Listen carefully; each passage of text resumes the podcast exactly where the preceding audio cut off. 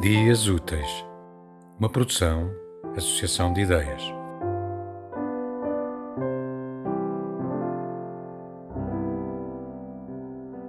Onde moram os mestres? Onde mora um mestre, todos os dias se imagina. Embora o mestre seja velho, jamais se resigna. Um mestre é uma pessoa que, embora como tantas outras, carrega em si uma vida boa. Sonha com entusiasmo, aceitando a finitude de tudo, com a calma de um idoso, sobretudo. Aqui, mestres que somos, movemos-nos com alegria. Unidos lutamos contra esta pandemia, sentindo que somos família. Um poema dos utentes da Casa dos Mestres.